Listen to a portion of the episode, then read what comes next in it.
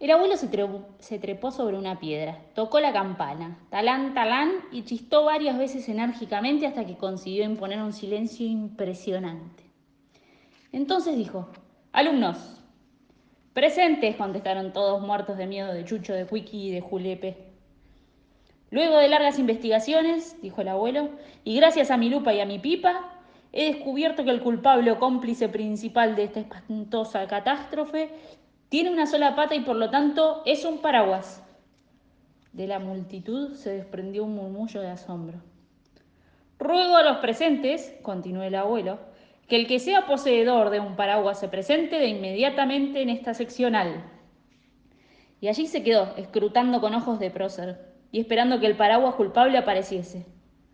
Pero nadie, nada, nadie se movía. Último aviso, previno el abuelo, severamente. Advierto a cualquier paraguas vivo o muerto, seco o mojado que se encuentre entre ustedes que se presente de inmediato.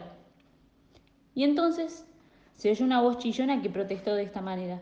¿Para qué quiere un pobre indefenso paraguas si todo el mundo sabe que el único culpable es el meterete del elefante? Yo me puse furiosa al oír semejante calumnia y Dailan Kifki no les digo nada, revolvió las orejas y la trompa como para comarse a mi tía Clodomira. Porque era ella la que había hablado muy indignada, señalándolo con su paraguas.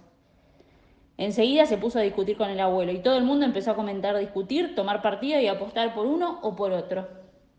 Fue tan grande el bochinche que nadie se dio cuenta de que mi tía revoleaba el objeto buscado, su paraguas. Ese famoso paraguas que no abandona en el parabuelo ni para dormir.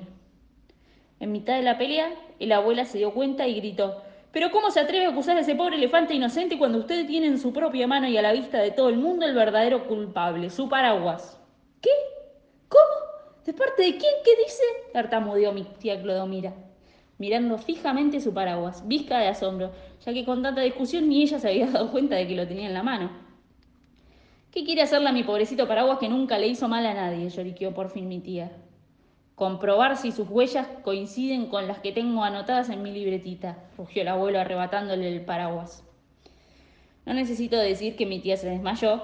Mientras los embajadores trataban de extraerla del macetón donde había caído, el abuelo medía y remedía la pata del paraguas, que como todo el mundo sabe, se llama contera, y la comparaba lupa en mano con las huellas. Al ratito, mi tía Clodomira volvió en sí pero volvió a desmayarse cuando el abuelo dijo solemnemente, declaro que este paraguas es, si no culpable, altamente sospechoso.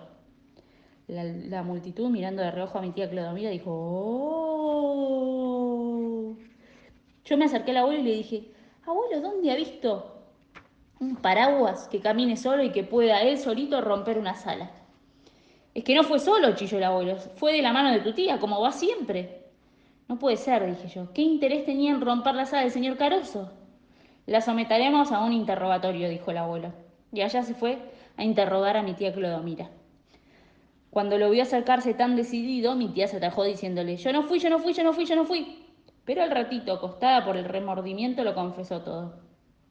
Yo, obedeciendo las órdenes del abuelo, tomé apuntes taquigráficos de la confesión de mi tía. La confesión de mi tía es tan importante que merece un capítulo aparte.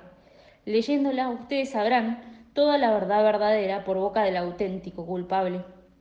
Yo no le he tocado ni una coma a la confesión, pero es posible que falten algunas palabras porque un gorrión me picoteaba el papel mientras yo tomaba nota, y según pude notar me parece que le gustaban algunas palabras, aunque estuviesen escritas en taquigrafía.